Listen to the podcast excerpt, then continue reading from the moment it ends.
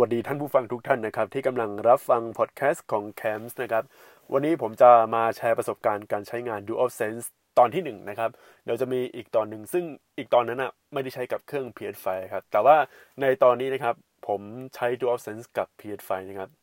ก็ก่อนอื่นครับสำหรับใครที่ยังไม่รู้ว่าผมมี PS5 แล้วแหละครับโอเคครับ ตอนนี้ผมมีแล้วนะครับ ก็ คือผมหารกับน้องนะ พอดีน้องผมเขาอยากได้ไง อยากจะเล่นเกมนู้นเกมเนี้ยแล้วอยากแบบลองประสบการณ์ แล้วก็สั่งทีวีจอใหญ่ ๆ แล้วมาเล่นกันนะครับ แต่โดยส่วนส่วนตัวนะผมมองว่าตัวผมชอบเล่นมากกว่า ผมกลับเป็นคนเล่น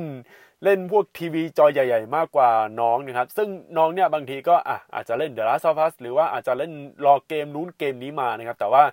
โดยส่วนตัวน้องผมก็ทำงานค่อนข้างหนักนะครับ จะเป็นพวกแนวลงทุนเลยกลายเป็นว่าตัวผมได้ลองเล่นมากกว่านะครับ แต่โดยส่วนตัวนะครับ ตัวเครื่อง PS4 นะครับ ผมก็เอากลับมาตรงตรงโต๊ะผมเรียบร้อยแล้ว แล้วก็เป็นเครื่องหลักนะครับ โดยส่วนตัวคือเล่นเครื่อง PS4 มากกว่าเครื่อง PS5 PS5 เนี่ยนานๆทีก็จะมานะครับ แล้วก็เดี๋ยวบอกไว้นิดนึงว่าเดี๋ยวคอนเทนต์ YouTube กำลังจะกลับมานะครับ แล้วก็พอดแคสต์ก็จะยกย้ายไปทำ YouTube แล้วก็แนวคอนเทนต์เกี่ยวกับพอดแคสต์อันนี้ผมผมพูดเลยว่าคงไม่ได้ลงทุกวันนะครับ อันนี้ก็ต้องขออภัยด้วยสำหรับคนที่กำลังรอพอดแคสต์ลงทุกวันนะครับ ผมจะลงคอนเทนต์ที่ เป็นเนื้อหาแบบว่า deep อะครับ คือแบบ deep learning อันนี้ deep deep learning มัน AI เปล่าคือคือจะบอกว่าเนื้อหาส่วนใหญ่ของผม ผมจะลองเล่นลองใช้จริงรีวิวจริง แล้วก็ลองแบบพูดในเรื่องนั้นแบบดำดิ่งลงไปเพื่อให้คนเนี่ยที่เข้ามาเนี่ย ก็ได้มาลองฟังคือผมคิดว่า ตัวผมเนี่ย ถ้ามานั่งเล่าข่าวเรื่องนั้นเรื่องนี้ แล้วเล่าแบบผิวเผินเหมือนกับว่าอะบอกว่าวันนี้มีอะไรวันนี้มาอะไรผมรู้สึกว่าใคร ๆก็ทำได้ แล้วก็พวกสำนักข่าวอะไรคนก็ก็ทำกันแล้วอย่าลืมว่ามันคือข่าวเออการทำแบบนี้มันคือข่าวมันคือการนำเสนอเรื่องราวต่างๆ ซึ่งมันเป็นข่าวแค่บอกว่าข่าวเนี่ยเหมือนแบบว่าเราเล่าว่า เอ้ย วันนี้มันมีอะไร แต่ถ้าผมกำลังจะทำพอดแคสต์หรืออะไรต่างๆ เนี่ย ผมจะลงลึกรายละเอียด แล้วก็พยายามเล่านะครับ คือหาข้อมูล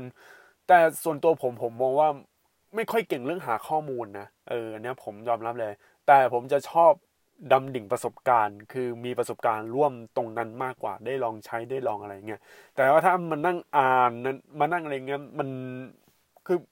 คือเมื่อก่อนผมก็ชอบอ่านหนังสือนะแต่ว่าหลังๆมาผมไม่ค่อยชอบไม่รู้เป็นอะไรอะคือผมชอบ เรียนรู้ด้วยประสบการณ์มากกว่านะครับเออดังนั้นเดี๋ยว YouTube นะครับกลับมานะครับ แต่ว่าผมจะ เดี๋ยวเดี๋ยวกำลังดูอยู่ว่าจะเป็นแนวแนวทางไหนนะครับ เพราะว่าตอนล่าสุดเนี่ย ผมก็สั่งตัว micro SD card มาแล้ว แล้วก็เอามาเสียบกับตัว video capture card นะครับ ของ Evermedia GC 513ตัวนี้คือผมชอบแบบ เฮ้ย กลายเป็นว่าพอใช้กับ p ไฟคือใช้ได้เลย เพราะว่าปกติเนี่ย ผมจะต้องเอาตัวเครื่องตัว video capture card มาแล้วก็มาเสียบปุ๊บ แล้วก็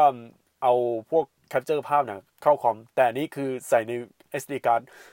สิ่งที่ดีคือผมสามารถเอาไปแบบ ไปเสียกับเพย์ไฟได้แล้วก็แบบเล่นเล่นเล่นแล้วก็อะบันทึกไปเรื่อยๆ แล้วก็กลายมาเป็นฟุตเทจเพื่อเอาไว้ประกอบคลิปใน YouTube เดี๋ยวเดี๋ยวลองดูนะครับ เพราะว่าโอเคก็หลายคนก็ติดตามผมจากเกมนะแล้วก็พอมาเอาแบบหน้าตาผมอย่างเดียวมันก็ลิ่นเลี่ยนนะครับ ก็จะสลับกันไป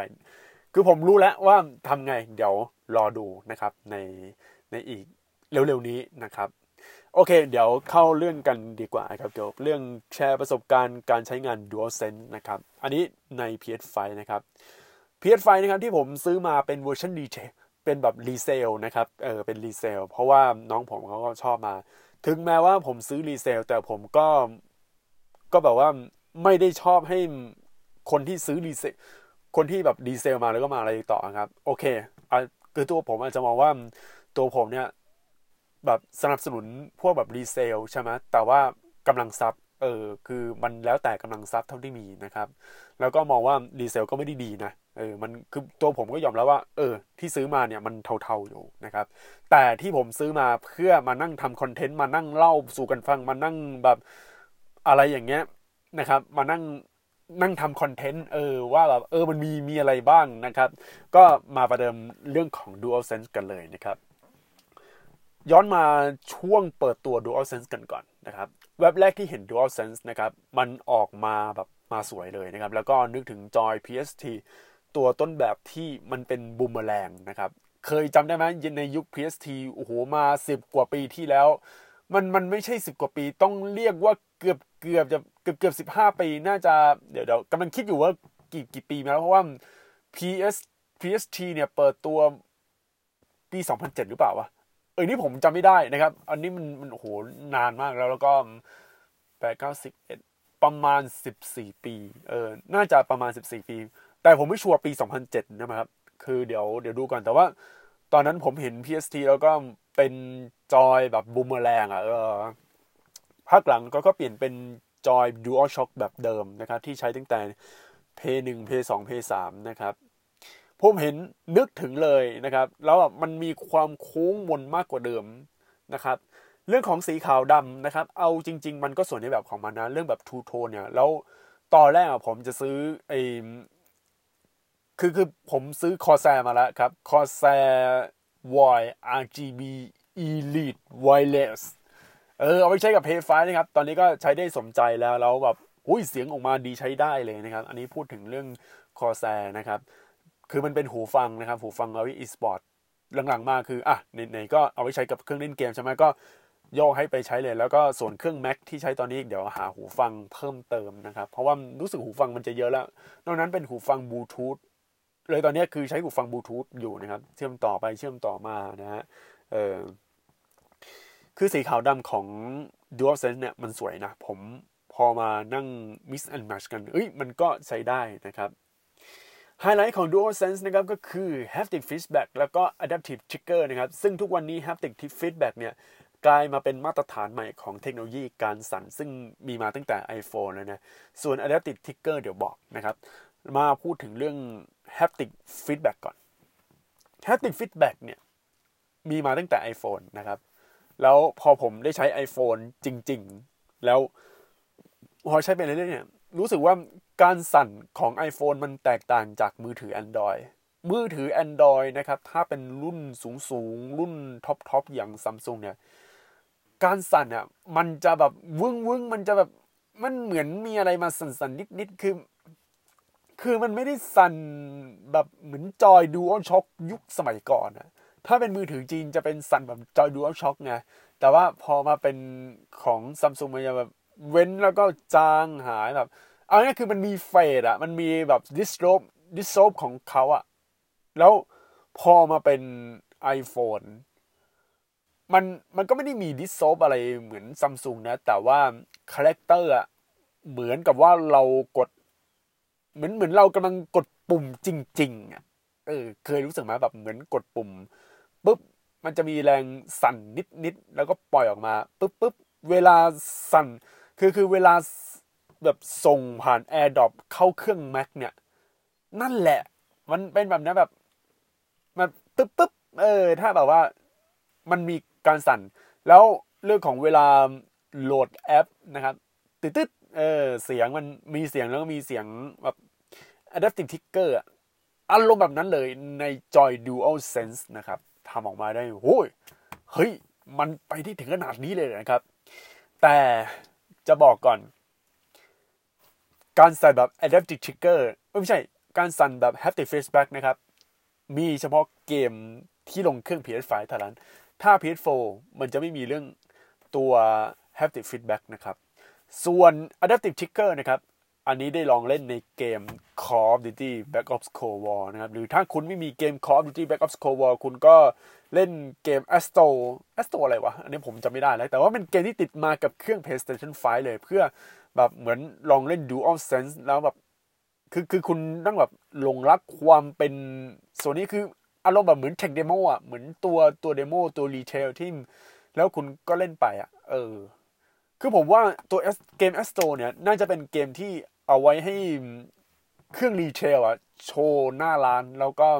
ให้ลองเล่นเพื่อลองความเป็น dual sense อย่างนี้ใช่ไหมเออ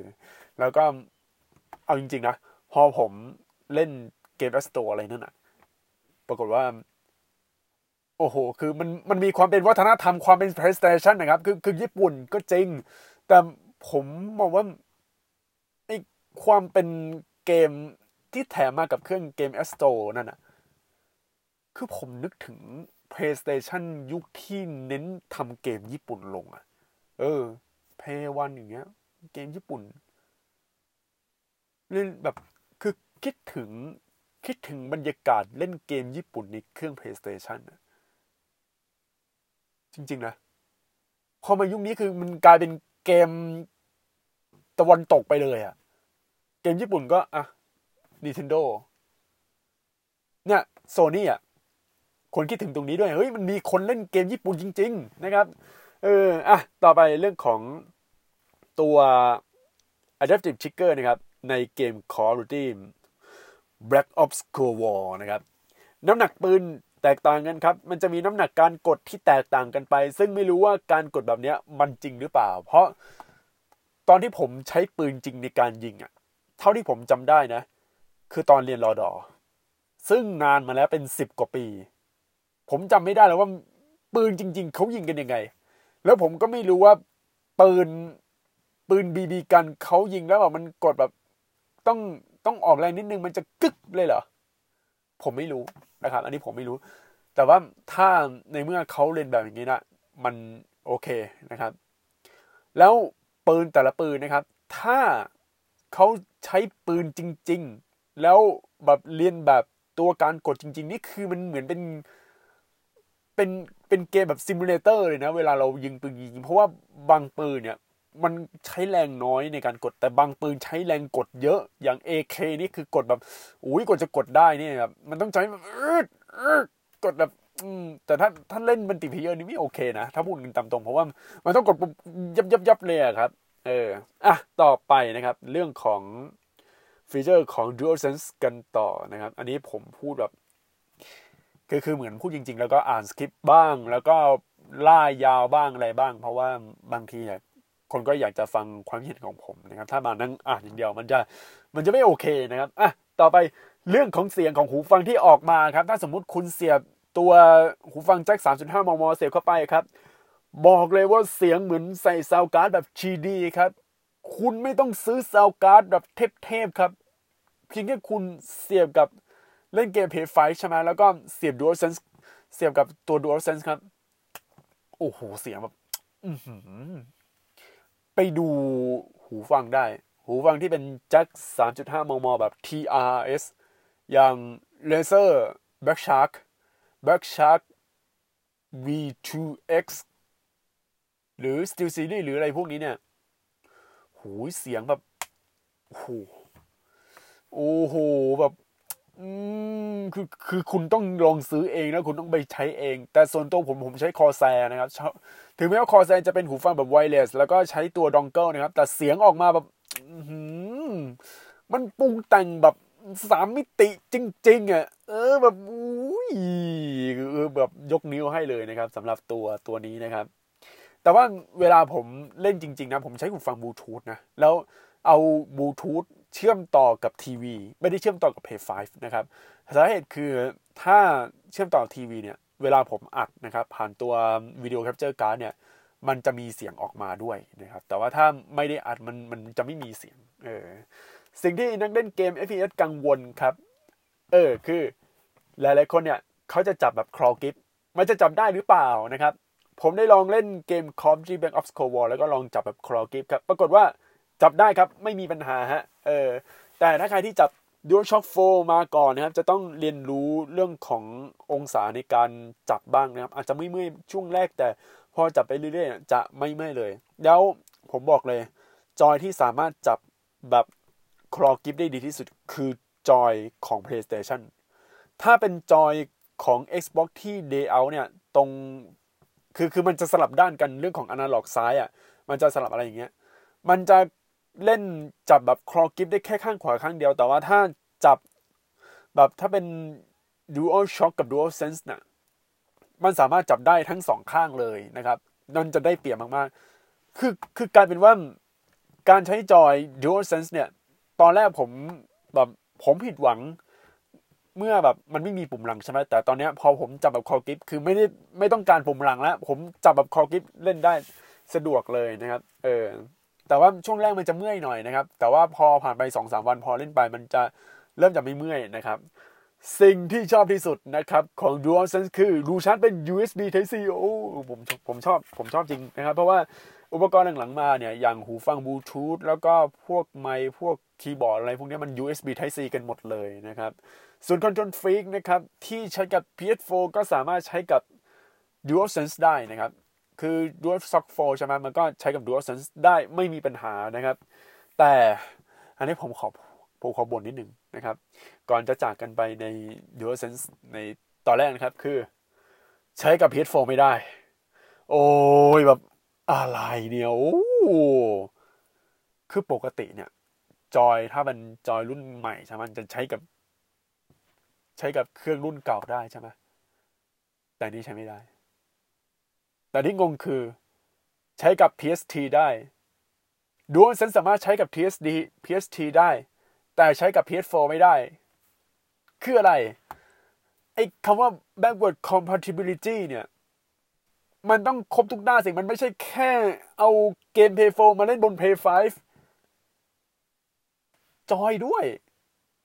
จอยอะจอย DualSense เนี่ยไปเล่นกับเครื่อง Play 4ด้วยดินี่คือสิ่งที่ผิดหวังมากเลย เพราะว่าบางทีผมก็อยากจะฝังความ คืออยากจะฝากความหวังให้กับเครื่องเล่นเกมอะ Play 4ใช่ไหมเพราะว่าที่ผมซื้อ DualSense อีกอันหนึ่งเนี่ยไม่ได้ใช้ตัว คือไม่ได้ใช้ตัวของ pay 5นะ ผมซื้ออีกอันหนึ่งเนี่ย เพื่ออยากจะเล่นกับเครื่อง pay 4ด้วย แต่จริง ๆ ก่อนนั้นนะผมอะซื้อตัว DualSense เพื่อไปเล่นกับ Apple Arcade มันเป็นเกมคือเกมใน Apple Arcade อะในเครื่อง Mac นะครับ ผมซื้ออันนี้เอาไว้ด้วยนะ แล้วเล่นสนุกสนุกใช้ได้เลยเออบางเกมก็สนับสนุนนะครับ เดี๋ยวจะมาเล่ามาแบบขยี้กันในตอนที่สองของ DualSense นะครับ แต่ว่า ผมผิดหวังทำไมอะทำไม PS4 มันไม่มี โอ้ทำไม PS4 ใช้ไม่ได้อะ เกมหลายเกมอะ อยากจะเล่นคือ คือตอนนี้เครื่อง PS4 ถึงแม้ว่ามันจะเป็นเครื่องตกรุ่นแล้วก็ตาม แล้วก็มันเป็นเครื่องที่ผมมีนะ แต่ว่าบางทีอะคือคือเข้าใจปะ PS5 เนี่ยในตอนเนี้ยมันเป็นเครื่องส่วนรวม มันเป็นเครื่องอยู่ในห้องห้องนั่งเล่นเนี่ยซึ่งใครแบบจะมานั่งเล่นอะไรอย่างนี้ก็ได้ เพราะว่าติดกับจอทีวีตัวใหญ่ แต่ PS4 ผมอยากได้ DualSense ไม่มี คืออะไร เฮ้งงงงง งงงไก่ตาแตกนะครับ PS4 ไม่สามารถใช้กับ DualSense ได้ ถ้าเสียบเข้าไปแล้ว มันจะเหมือนแบบเป็นท่านชาร์จ เออเศร้าใจ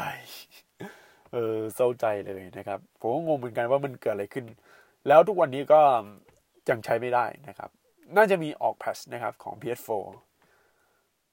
งงนะครับ เพราะว่าถ้าเป็นอย่างนี้เนี่ย